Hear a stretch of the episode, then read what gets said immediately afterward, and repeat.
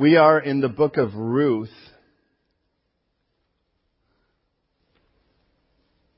That is our eighth book of Scripture. We've been through chapter one, and we have met, if you will, the damsels in distress. We've read of a girl named Pleasant who's married to a guy named My God is King. My God is King is a great name for a guy during a time we read it's the season or the period of the judges when there is no king in Israel and everyone does what is right in their own eyes. So, during the time that there is no king, which God should be, there's a man named My God is King, uh, Elimelech. Married to a girl named Pleasant who has two sons named Sick and Tired, living in a town called House of Bread, Bethlehem. We read that there is a famine, so there's no bread in the house of bread. So the family, husband and wife, and the two sons go to Moab, which is today's Jordan, just the country of Jordan, the east side of the Jordan River. And they're there for a decade, 10 years. In those 10 years, Pleasant, or we might say Naomi, loses her husband. He passes away. And to make matters worse, even in the midst of that, though her sons have married, both and both sick and tired have passed away too. Now Naomi is left with her two daughters-in-law. One from sick and one from tired. One's name is Orpah, which means gazelle or fawn. The other one's name is Ruth, which means friend. And she looks and she gives them the way out. Because at marriage, you are basically, as a daughter, adopted into a new family. You carry on their surname. You carry on their honor or dishonor. You are now investing in more than just a man. You are now part of a new family.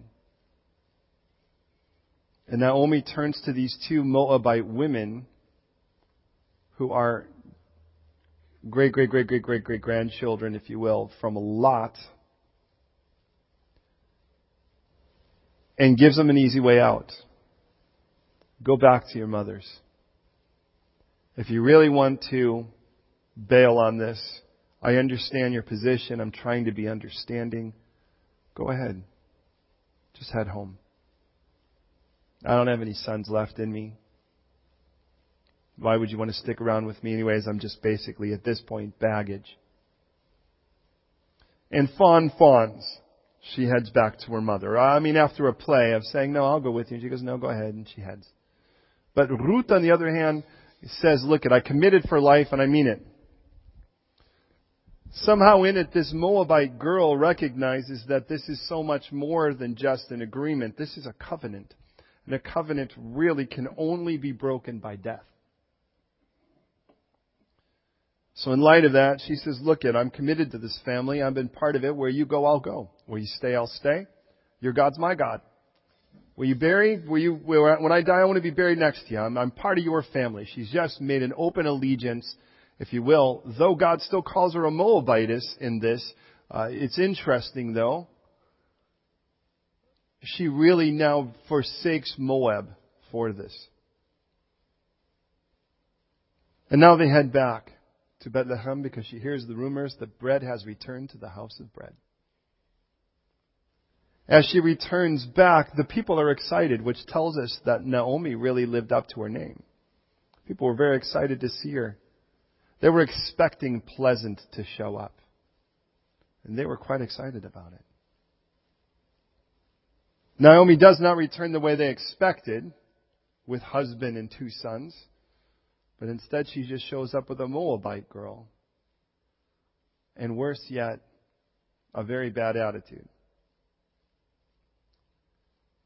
And as the people are welcoming her in, she looks and sa- the people seem to say, "Is this really pleasant? Is this Naomi?" And she says, "Don't call me that. I am not going to be defined anymore by those pleasantries. The Almighty has dealt against me. Call me Mara. And Mara means bitter. So she says, The Almighty has dealt very bitterly with me. Very sad. She doesn't, I mean, she obviously sees that God has the power, all the power in the world, much like us. She sees that God has the power to do whatever He wants. And she's having a hard time now not reconciling His power, but His personality. How could a God with all this power allow all of this grief in my life? I don't get it. I don't understand all this hardship. I don't understand these troubles, losing my husband and both of my boys.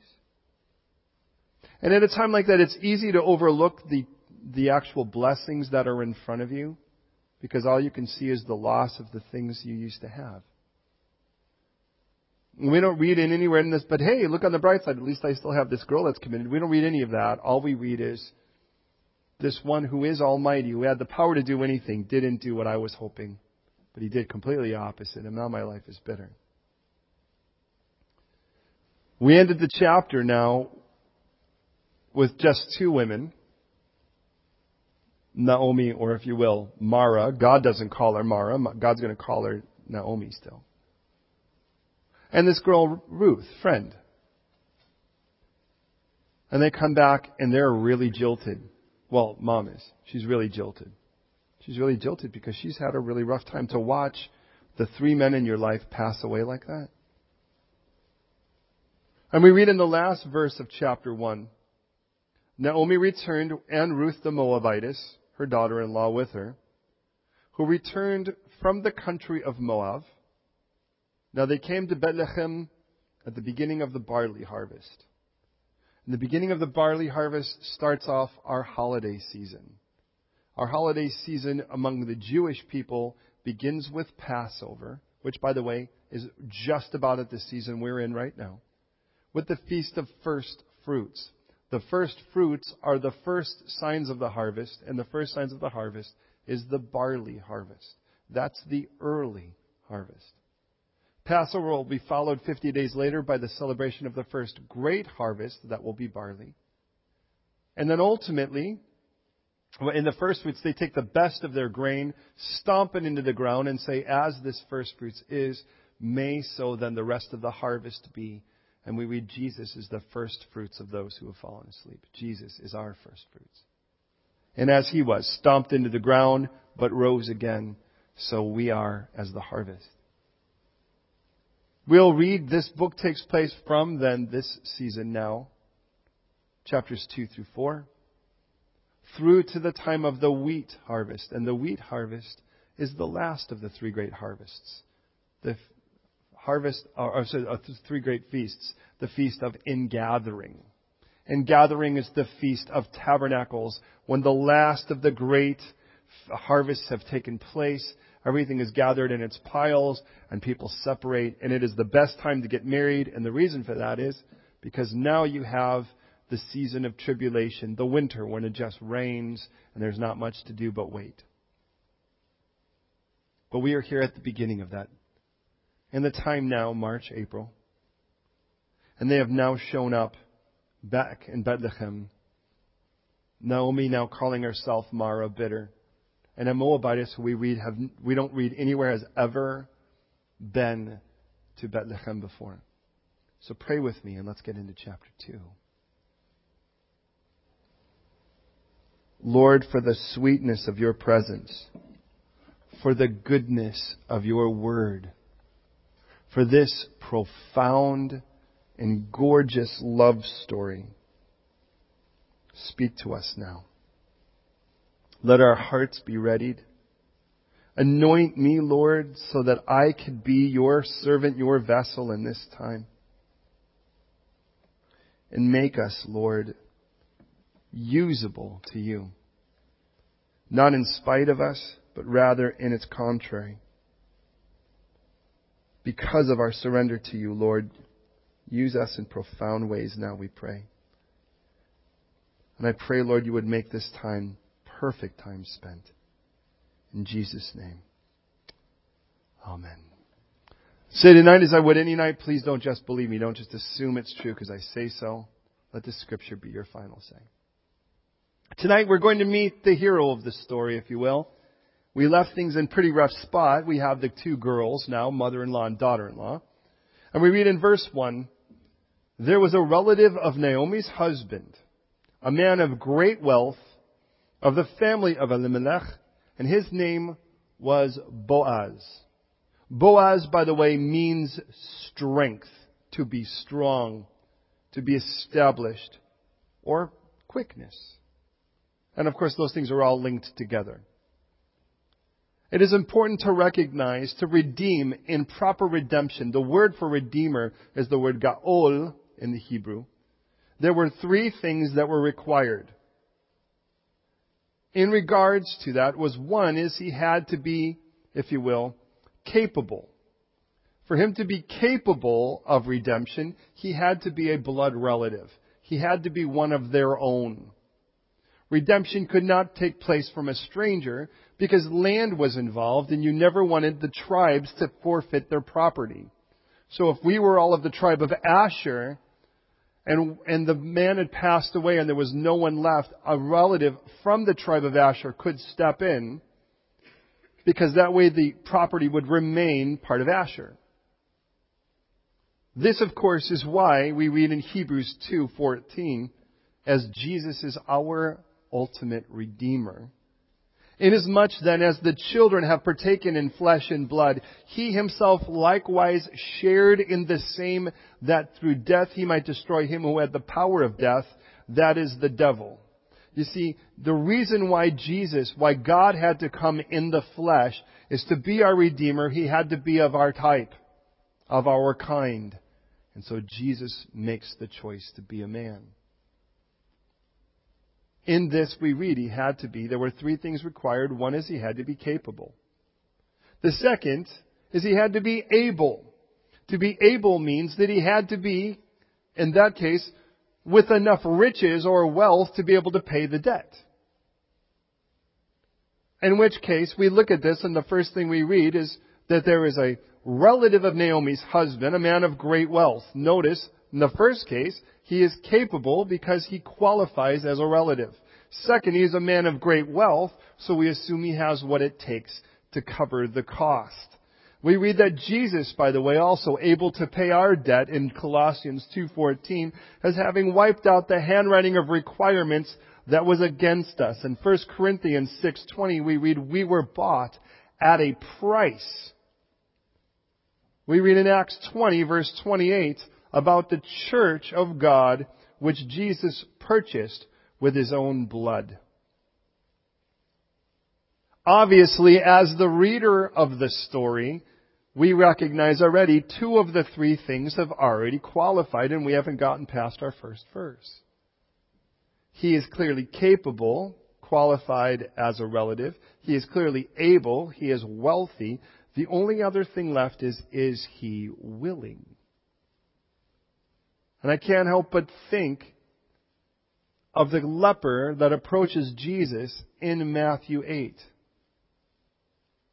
who looks at Jesus and doesn't doubt his power, but rather says, if you are willing, you can make me clean. And perhaps for us too, don't we deal with that?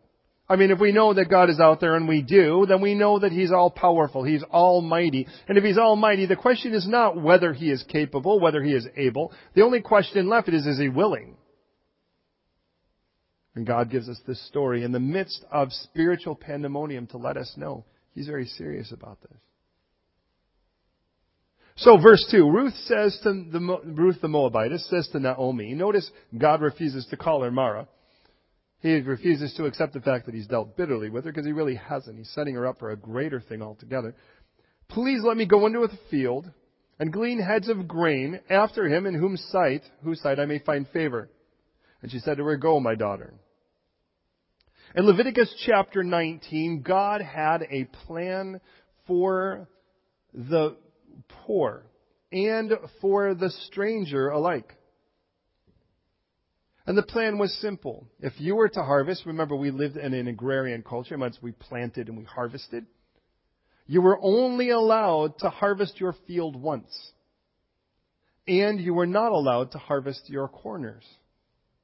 It says in Leviticus 19 verse 9, when you reap the harvest of your land, you shall not wholly reap the corners of your field, nor shall you gather the gleanings, that's what's left over, of your harvest.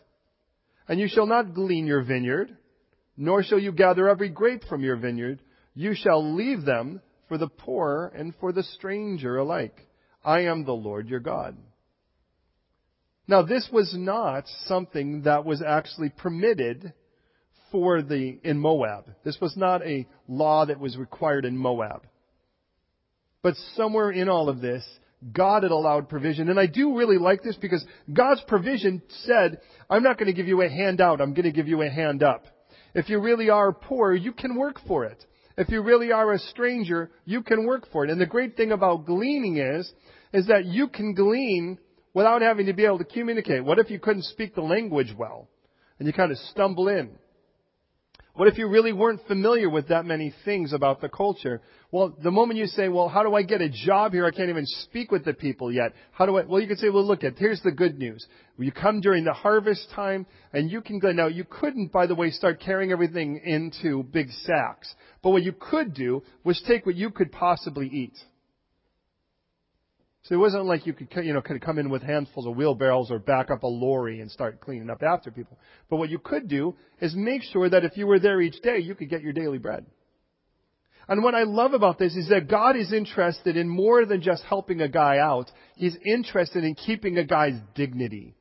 The idea where we don't just sit and wait for somebody else to get up and give it to us, but rather we actually say, well, if there is an opportunity, I want to take it. And there's a big difference between a person who's looking for an opportunity and a person who's just really looking for a handout.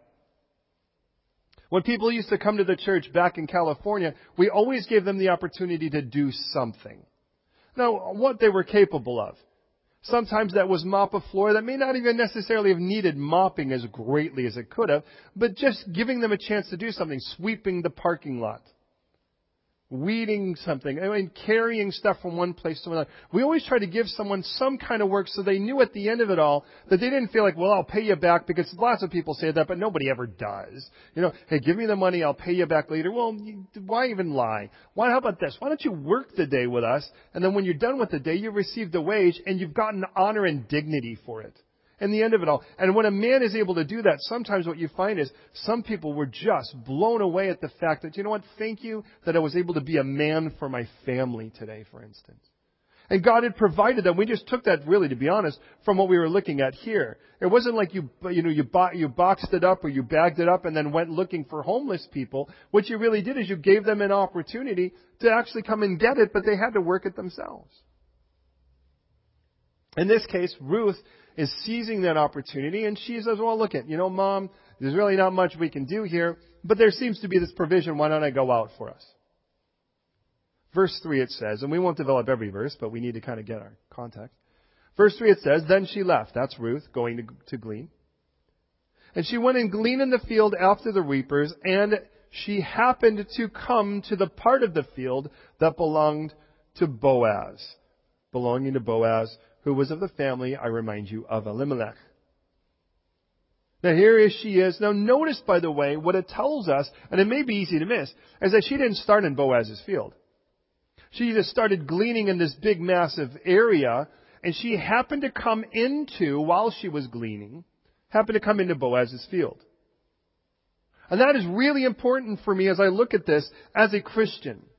Because as I look at this as a Christian, I have to start asking me a couple questions.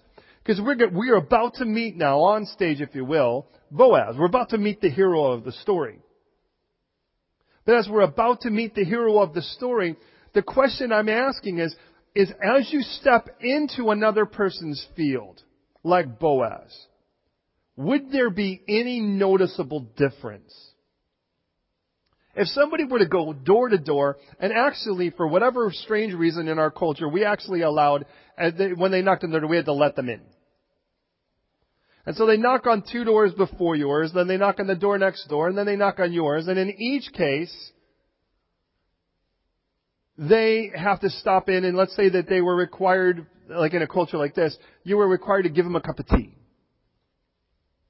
Would there be any difference if they were to come to your house than the two houses prior?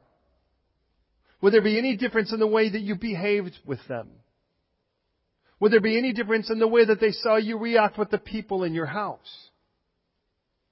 Would they see any difference in the fact that you would only go what was required by law of you as well as the others, or would you take a step beyond that? Would they see warmth? Would they see care? Would they see the Lord?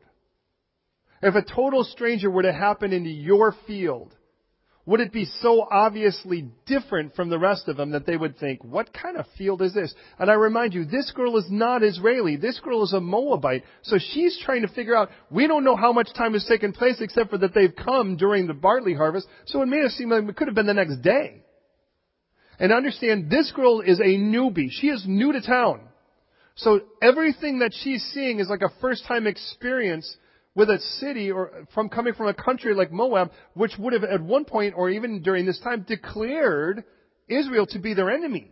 Kind of like you might say of Jordan today. Imagine if this situation were today with the same boundary lines. Well, what happens is a woman goes to Jordan with, you know, her two sons and her husband. The husband and sons die, but she has these two daughters-in-law. She comes back with a Jordanian girl and the, when the Jordanian girl crosses the Jordan River, everything now is a new country, and she's trying to gather information about, well, what's Israel really like? I've been told a lot of things, because coming from a Moabite background, we've been told some things in regards to some prejudices. We've been told some things about this is how people treat each other, this is how they are, you know. And so I'm trying to figure out whether this is for real. And so she's really analyzing this information, and she's looking, and I imagine she goes through the first field, and it's cool because the first thing she gets to say is, well, I get to work the field. That's kind of cool. I mean, I get to be able to, I'm not a totally helpless in this particular culture. That's a good thing. I can help my mother-in-law. So she starts to go, but now when she heads into this field, it seems like things are really different. And my prayer is the way that we see this happen here with our hero, let it be so in our own homes. So that if someone who really were to come and peek, now, a foreigner for us doesn't have to be somebody from Moab, and it doesn't have to be somebody that isn't British, but it would be somebody that doesn't know Jesus. Now, maybe they've been to church. Maybe they've been and had some form of religious experience. But they're coming to your field for whatever period of time you have it whatever period of time that the Lord allows us to share that same field. And during that time, they are gathering information about the God of this field, and they're going to learn it from the landlord.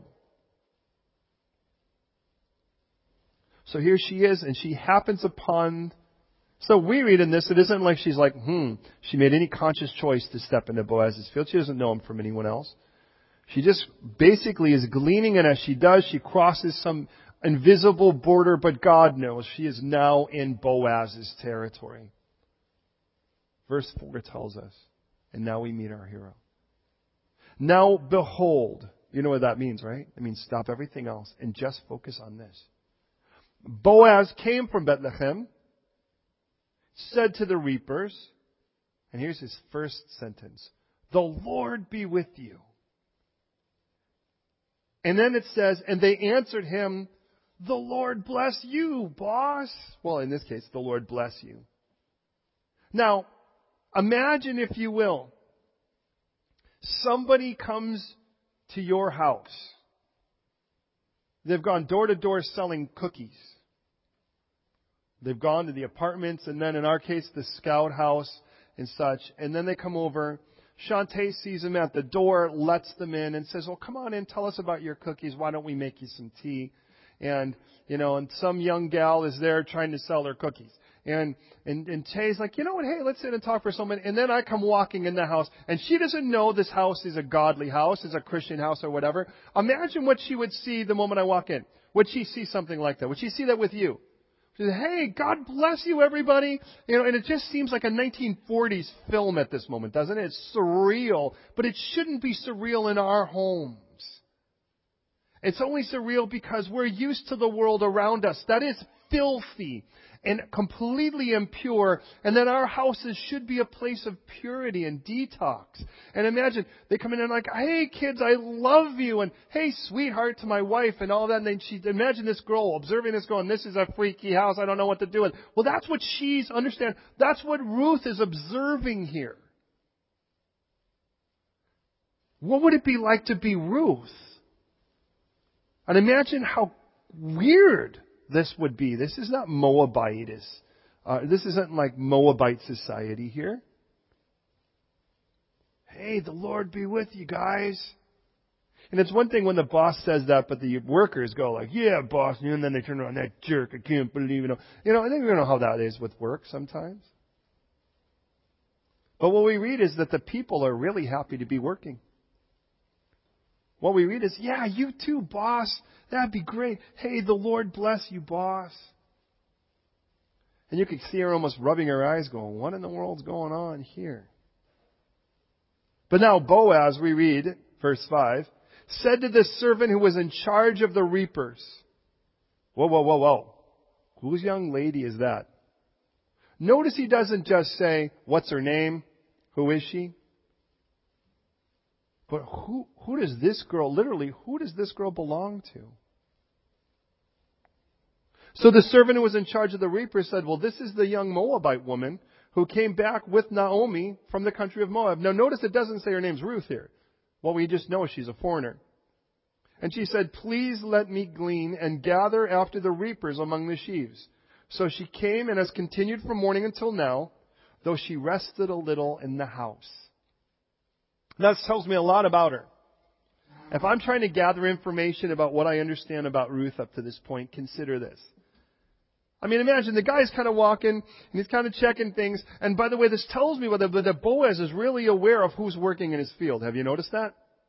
I mean, Boaz is in a place where he really is aware that there's a newbie. So he's kind of walking and he's like, hey, the Lord bless you guys. Hey, God be with you. And they're like, oh, God bless you too, boss. So he's like, whoa, whoa, whoa, whoa. Who that? Who does she belong to? And the servant says, Hey, well, that's that, that's that foreigner. That's that foreign girl. She came back, remember with, remember with pleasant and now we all expected her, but she really wasn't very pleasant when she came back. But remember that girl that kind of really stuck with her anyways?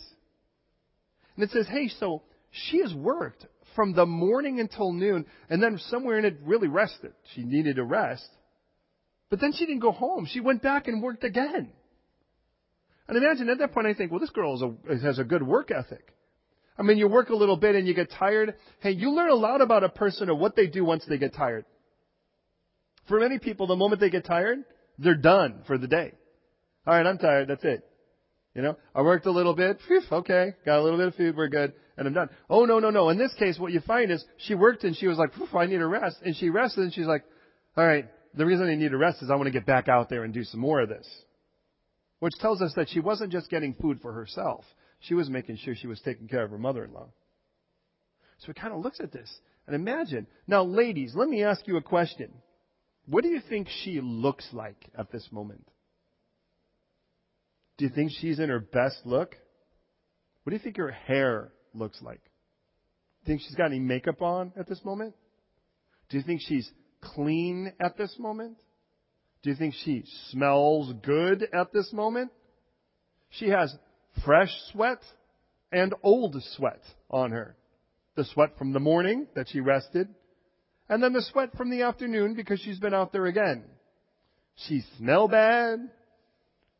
What could possibly draw Boaz to this girl compared to today? Who she was. And ladies, if you want a man to love you for who you are, you might want to make sure that that is what they're, uh, what you're advertising. Guy is the same. And our situation here, clearly, her reputation precedes her smell. And her character seems to override her lack of presentation. Who is that? This is the girl who came back committed with Naomi. And she's been working here. Man, you, she's been working here all day. Now, let's say that you played the role for the moment of the helper. The person who was serving Boaz. Look at what you would observe. Verse 8. Look at Boaz's first words to Ruth. Boaz says to Ruth. So after he learns who she is, he comes directly to her and he wants a personal relationship with her and he says, Will you listen, my daughter? Or you will listen, will you not, my daughter? The first question that is asked, the first thing he comes to her with is a question Are you really willing to listen?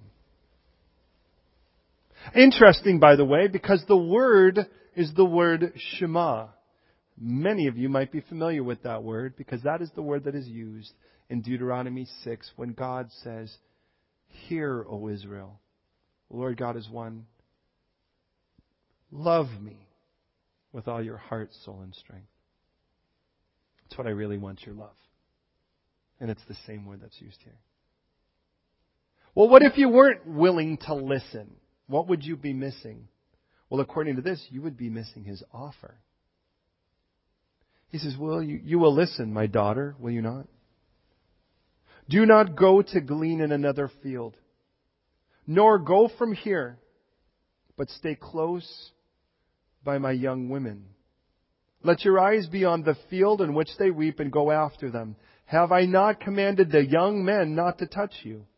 And when you're thirsty, go to the vessels and drink from what the young men have drawn. Can I say it in three simple statements? If you could hear his heart, I would hear him say, Be here and be near me. Be here and be safe. Haven't I commanded the men to stay away from you?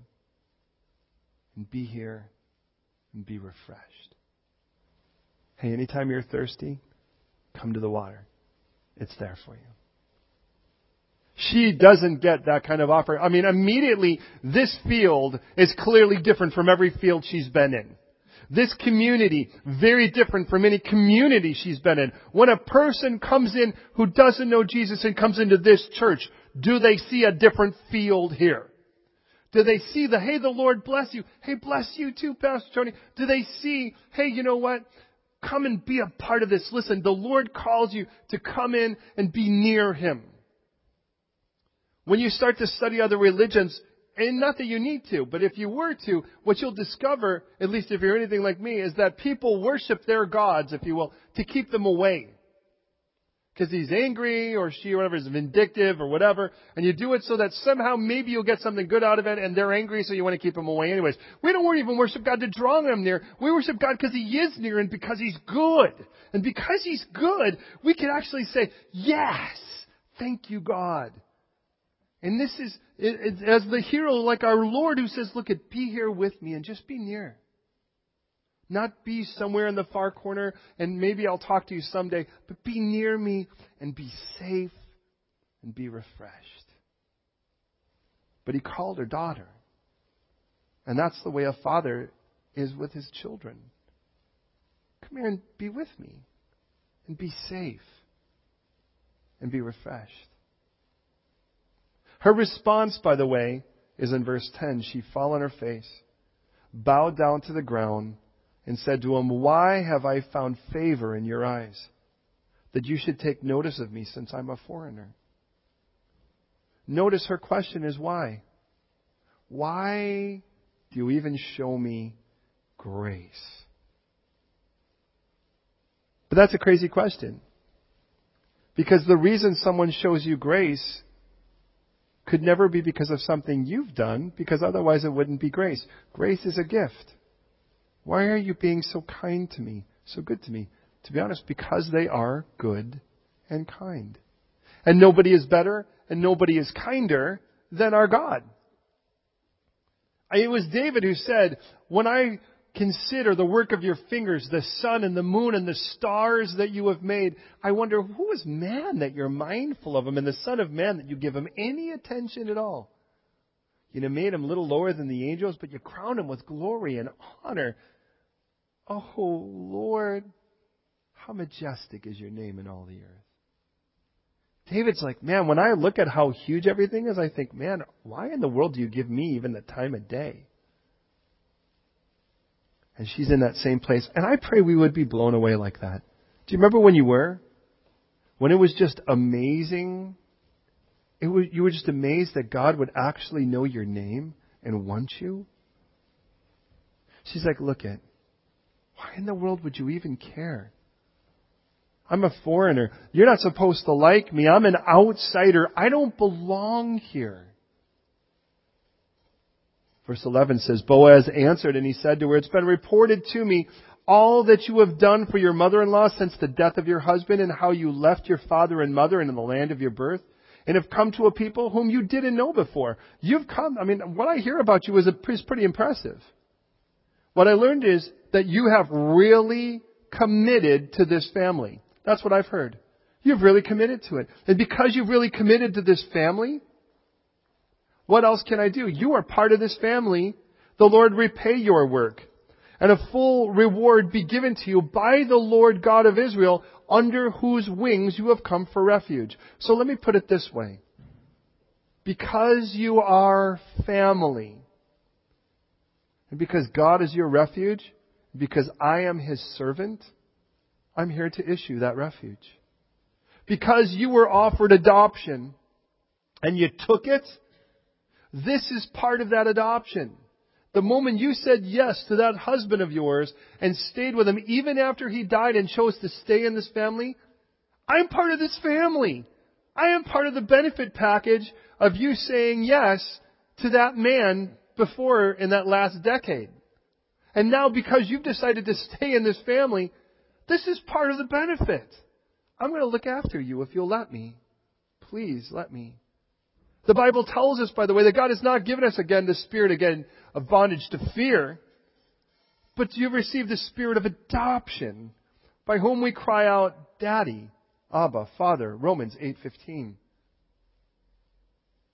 Do you realize that the moment you said yes to Jesus, you got a benefits package, and part of that benefits package, package is that you were adopted by a new father, the father that happens to be the Almighty, and He has called now you to this benefits package where you get to actually, and He says, come and be near me.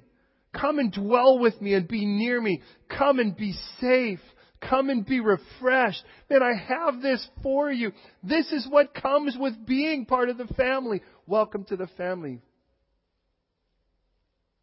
Verse 13, she actually says, Well, then let me have it. Then let me, she said, let me find favor in your sight, my Lord. Notice she calls him Lord. If we are going to receive the benefits package that God offers us, we have to be willing to let him be the boss. We can't demand from God when he has a better plan for us than we could come up with. For you have comforted me and have spoken kindly to your maidservant though I'm not like one of your maidservants. Boaz, now we read, starts to show greater than just come and be part of the family here. I want your love. Now remind you, what if we're the servant of Boaz? Listen to what we find. Verse 13 then, or verse 14, Boaz said to her at mealtime. Now that means she stuck around till dinner. He says, come here and eat of the bread and dip your piece of bread in the vinegar. So she sat beside the reapers and passed, he passed the parched grain to her and she ate and was satisfied and she kept some back. He declares, come even closer still. Don't just be a part of the family, be an intimate part of the family. Come here with me now and be satisfied. So she comes closer. And I remind you, sweatier, dirtier, she still comes. And, and she is strengthened, we read, and she is satisfied, and she has abundance so that she can share with others. All comes from coming closer. But something else happens too, is that he invites her into fellowship with others. Though she's a foreigner, you could imagine her sitting at a table by herself because there wasn't a Moabitess table there that we read. And he looks, he's like, no, no, no, no, you are too far away. Come and sit with us. Come and sit at the table with those that know they belong because I'm inviting you to that table too. Could you imagine? In David's day, before David became king of Israel, his enemy was the incumbent king prior to him, Saul. And Saul had a son who was David's best friend, who would be killed in battle with Saul. Traditionally, when a king takes the throne from another king of another family, he wipes out all of that family of the other king's family so that no one can rise up and try to claim an old lineage. There was one child of David's best friend who, by the way, mind you, was a grandson to Saul, David's enemy.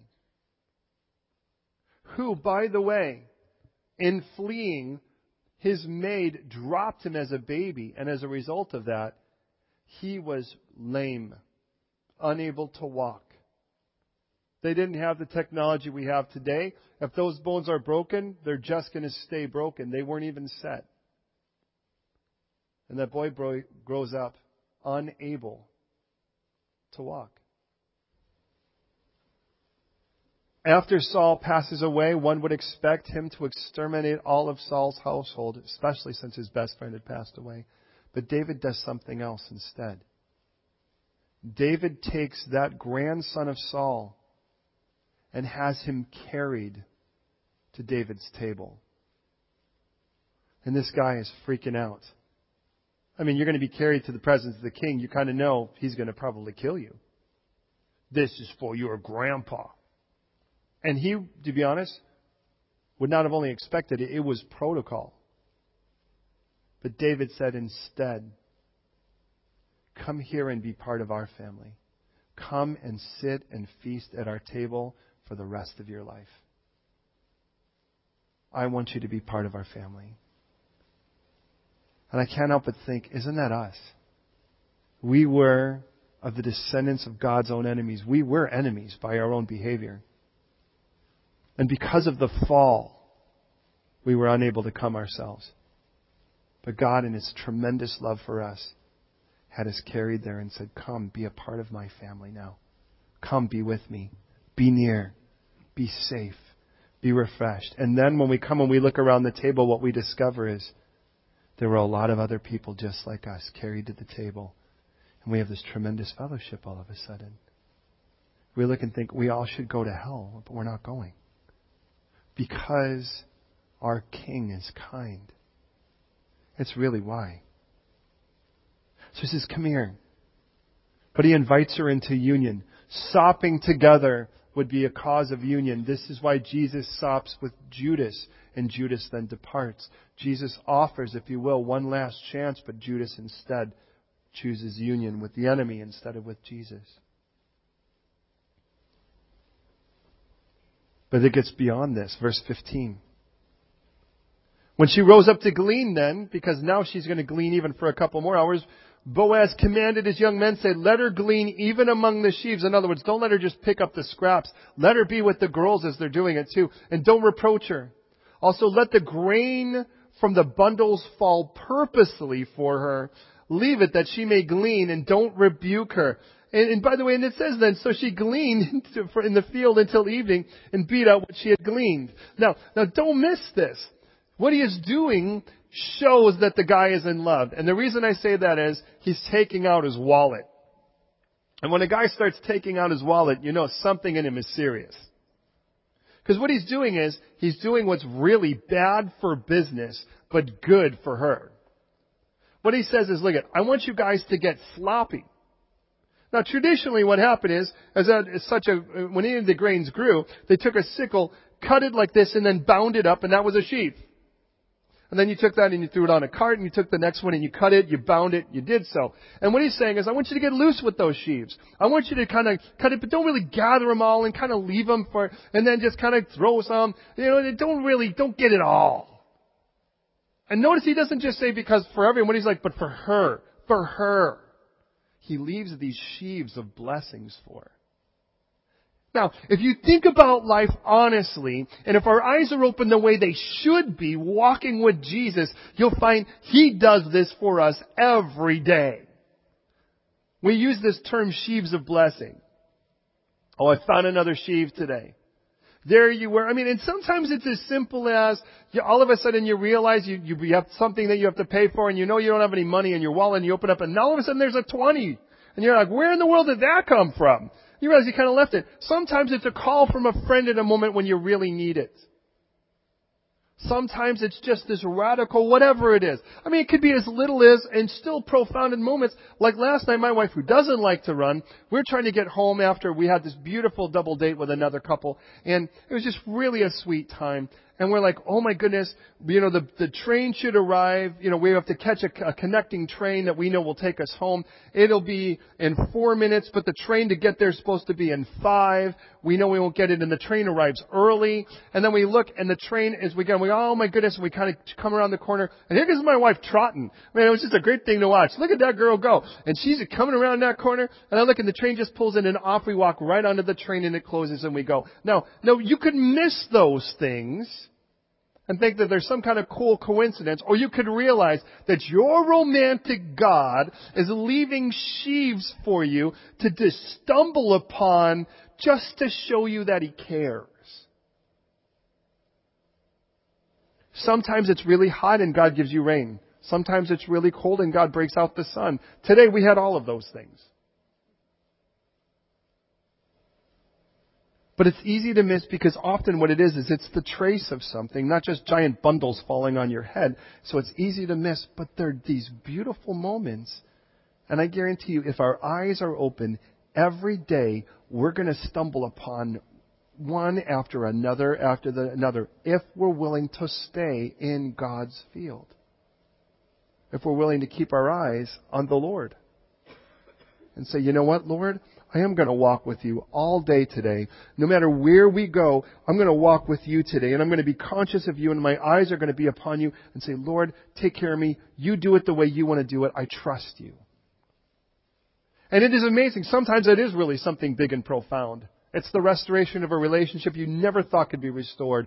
Or it's something that God brings back and you're like, how in the world did this happen? And you clearly know it's the Lord. But it's those little things we often miss and they're happening all the time. And you look and you're like, oh my goodness, God, you are so profoundly good. So profoundly good. Now, I don't know if Ruth is aware where this is coming from. Because notice, he didn't tell Ruth, Ruth, I'm going to leave all of these things and make my guys get sloppy so you can clean up behind them. What he just, I mean, he told people so that they could leave it so she could stumble upon them so that she could just be like, this is a really great field. I need, I do need to stay here. And you realize what he's doing by doing that. Because he's already said, please stay in my field. Please stay here with me. Is he's giving her every reason to stay. But hey, there are other mangy, nasty fields out there full of weeds and poison. And you can run after those things and try to find solutions there and try to find peace and try to find hope and try to find love. And what you are going to find are things that are terrible counterfeits that on the outside look like it long enough for you to buy the product and then hate the fact you did. Meanwhile, the Lord's going, please stay with me. You don't need to go out and get wasted anymore. You don't need to go out and find somebody that doesn't know me. You don't need to go out and chase after empty things that have nothing to do with me. Please stay with me. You'll be satisfied and have abundance to share. You'll be refreshed. You'll be safe. Please stay with me. I'm going to paint the sky tomorrow for you so that when you look out the window, you're going to see colors that you forgot existed. I did it for you. I'm going to grow wildflowers beside you, outside your window. Peek out there and look. I did it because of you. I'm going to create a song. I'm going to write a song and I'm going to teach it to the birds and they're going to sing it to you tomorrow so that when you get up, you have a song to hear. I did that for you. And each of those things are one point removed from Him directly. So you could stumble upon Him and you have the choice to say, Is this really my God? Yes, it is. Yes, it is. Yes, it is. So, that girl started in the morning, and the more she knew Boaz, the better her life got. The more Boaz was in her life, the better her life got. And so it says then in verse 17, and look at that with me. It says she gleaned in the field until evening and beat out what she had gleaned, and it was about an ephah of barley. Now don't you just go, oh my goodness, an ephah. Right? No, because you don't, when was the last time you used that term ephah ever? Maybe you were like, isn't that Isaiah's brother, ephah? No, listen. An ephah is roughly 22 liters of barley. And she beat it out. You know what that means that she beat it out? This isn't like she just took everything. You know, like when you buy a T-bone steak and you realize that most of it's the bone. You buy a good leg of lamb, but somehow it was a big boned lamb. And you realize you can't eat the bone. She beat it out, which means that this is all just the grain now. This is the stuff you eat. And she comes out with 22 liters. Do you realize how much that is? Do you realize that the blood in your body is not even a third of that? To give you an idea? Do you realize that the weight of 22 liters of barley, 4.84 gallons, by the way, weighs about 10 and a quarter kilograms? Or if you will, 24 and a quarter pounds. This good strong woman has to come home. This is, by the way, what she has to take home. This isn't what she's eaten today. This is what she takes home. More than 10 kilos of grain to her mom, her mother-in-law. Could you imagine? Now how do you fit that in your apron to take back with you? And who knows how far that is away, but she's carrying 10 kilos with her. you realize that is, that is half the maximum weight allowance for an airport piece of luggage. Well, verse 18, she took it up and went into the city, and her mother-in-law saw what she had gleaned, and imagine her mother's like, what? And she brought it out and gave it to her, what she had kept back after she had been satisfied. So she takes from it, and they both partake of it. And her mother-in-law said to you, where? Where on earth have you gleaned today? Where did you get this kind of, which tells us that this was obviously a lot not just for us, but for, for mom too. I remind you, mother's from Bethlehem. You imagine saying, it's sort of like coming back, you know, like most people have been, have been catching little guppies, you know, and you come back with a whale. They're like, where did you go fishing? So she comes back and she's like, where in the world did you go? Whose field was this from? Where did you work? Blessed be the one who took notice of you. So she told her mother-in-law, whom she had worked with this day. She goes, the man in which I worked with today, I always like, like, like Bobo, Bozo, Bono. I, I, what's his, what was his name? Was, Boaz? Boaz, Boaz. Boaz was his name. And the mom goes, wait a minute, wait a minute, wait a minute. Naomi says to her daughter-in-law, blessed be he of the Lord who has not forsaken his kindness to the living and to the dead. Do you realize what just took place between the end of chapter 1 and chapter 2? The end of chapter 1, she says, Call me bitter because the Almighty has dealt bitterly with me. Now she says, Blessed be the Lord and he of the Lord because he's shown kindness to me. And what happened in between? a foreign girl went out and God didn't forget about any of them. Naomi says to her, this man is a, releva- oh, a relevation. He is a relation of ours, one of our close relatives. And all of a sudden Mara becomes blessed. 21, Ruth the Moabitess said, well, he also said to me, you shall stay close by my young men until they've finished all my harvest. That tells us all of the harvest begins again at the barley and ends with the wheat. That's three and a half months. And Naomi said to Ruth, her daughter-in-law, it is good, my daughter, that you go out with his young women and that the people do not meet you on in any other field. She's like, do you realize how dangerous it is for you to be out there with a bunch of other foreigners, people who are kind of coming and going? Do you realize what that crowd's like? Do you know how dangerous it is for a girl to do that? You, in other words, what she recognizes is that this girl is safe there. So she stayed close with the young women of Boaz to glean until the end of the barley harvest and the wheat harvest. And she dwelt with her mother in law. This is what her mom says Don't wander. Because wandering from this place is wandering from the protection and the provision and the pleasure of the field you're in. And in this field, you have fellowship and abundance. Stay close and in fellowship with the hero. You can be here for all of the harvests.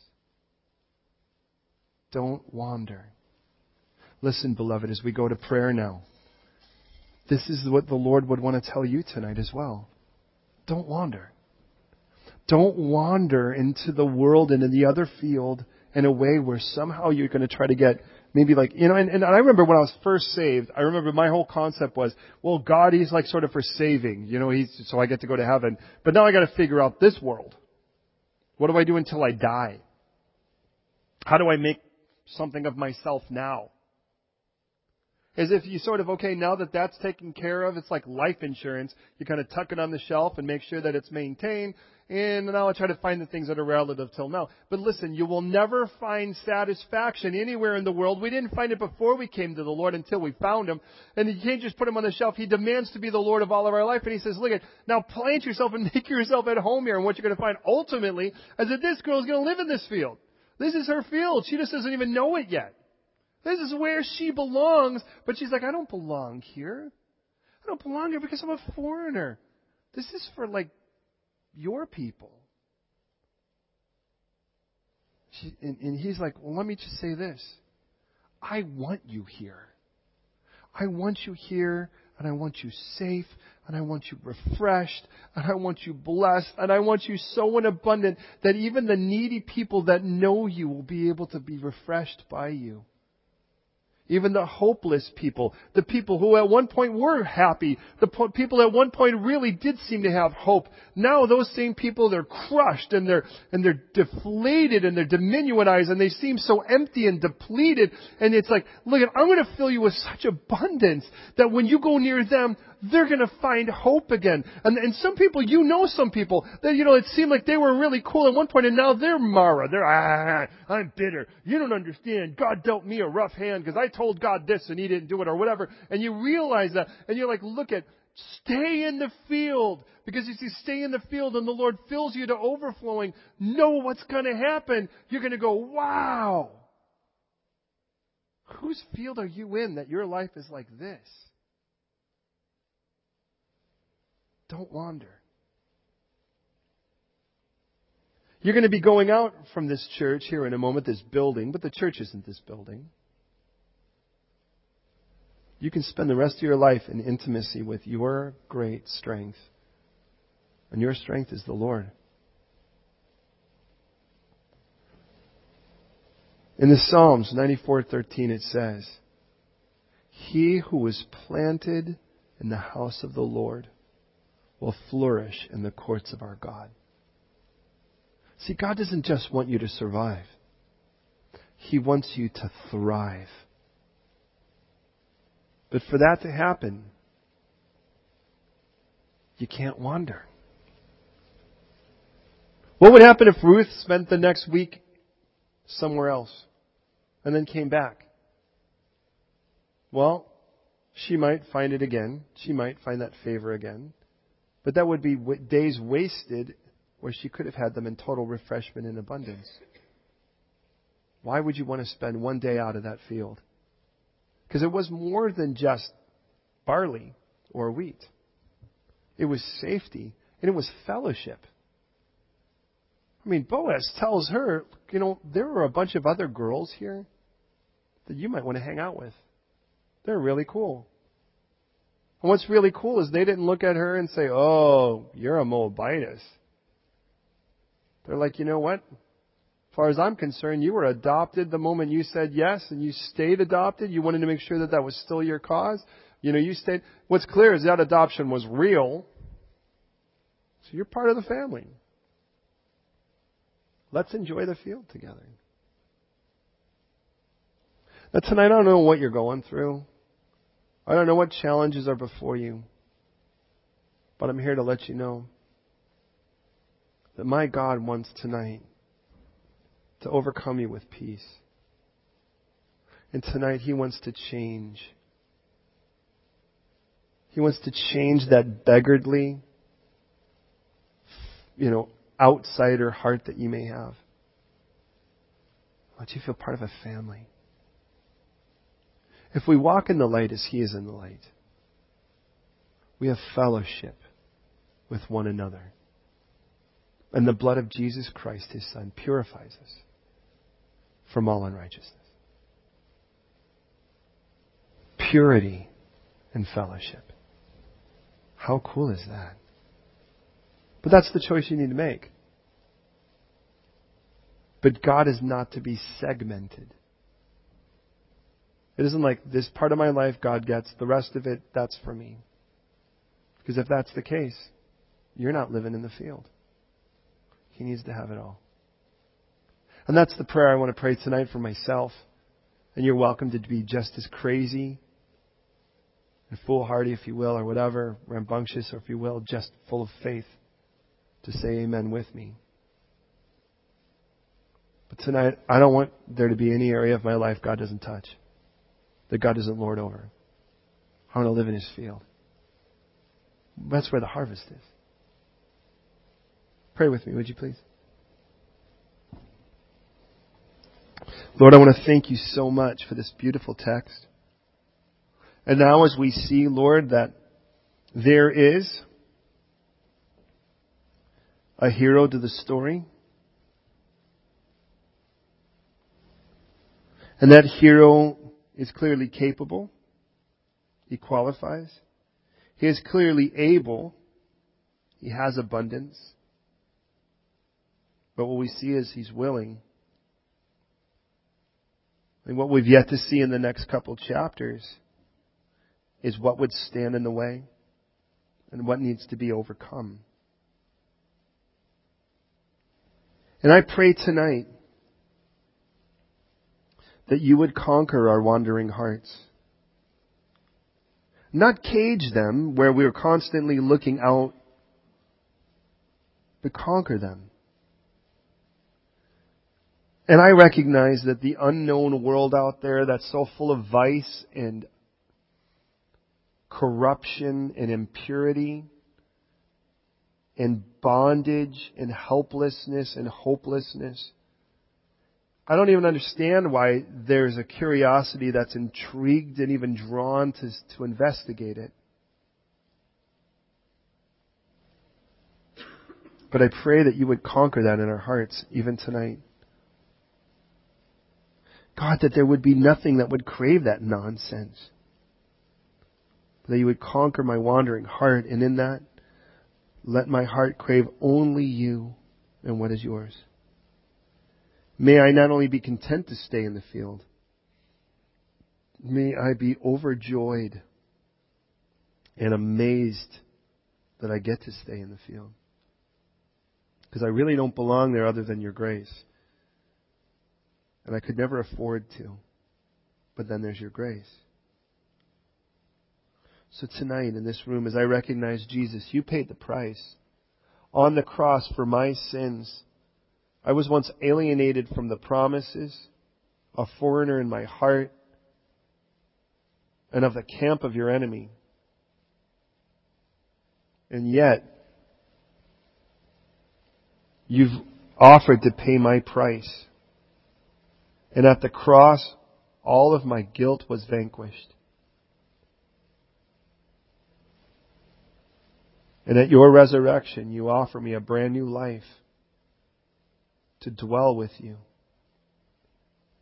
all the days of my life. And I invite you into all of the parts of my life. My identities, my dreams, my priorities. Overcome it all. And tonight, transform me to a person who is absolutely yours, as I should be. In Jesus' name I pray. Amen. Lord, you take us seriously. You hear our hearts now. Bid us, you've given us every reason to stay. Now may we do so. Make us people who love loving you. In Jesus' name, amen. Thank you for the privilege of being able to serve you in the Word and the honor of being your pastor. I will encourage you tonight, love on each other. Get to know those who are in the field with you. Enjoy sweet fellowship with them. And may the Lord open up your eyes tonight and mine too to the sheaves of blessings He has ordained already ahead of you tonight that you're going to stumble across. God bless you. Enjoy your night.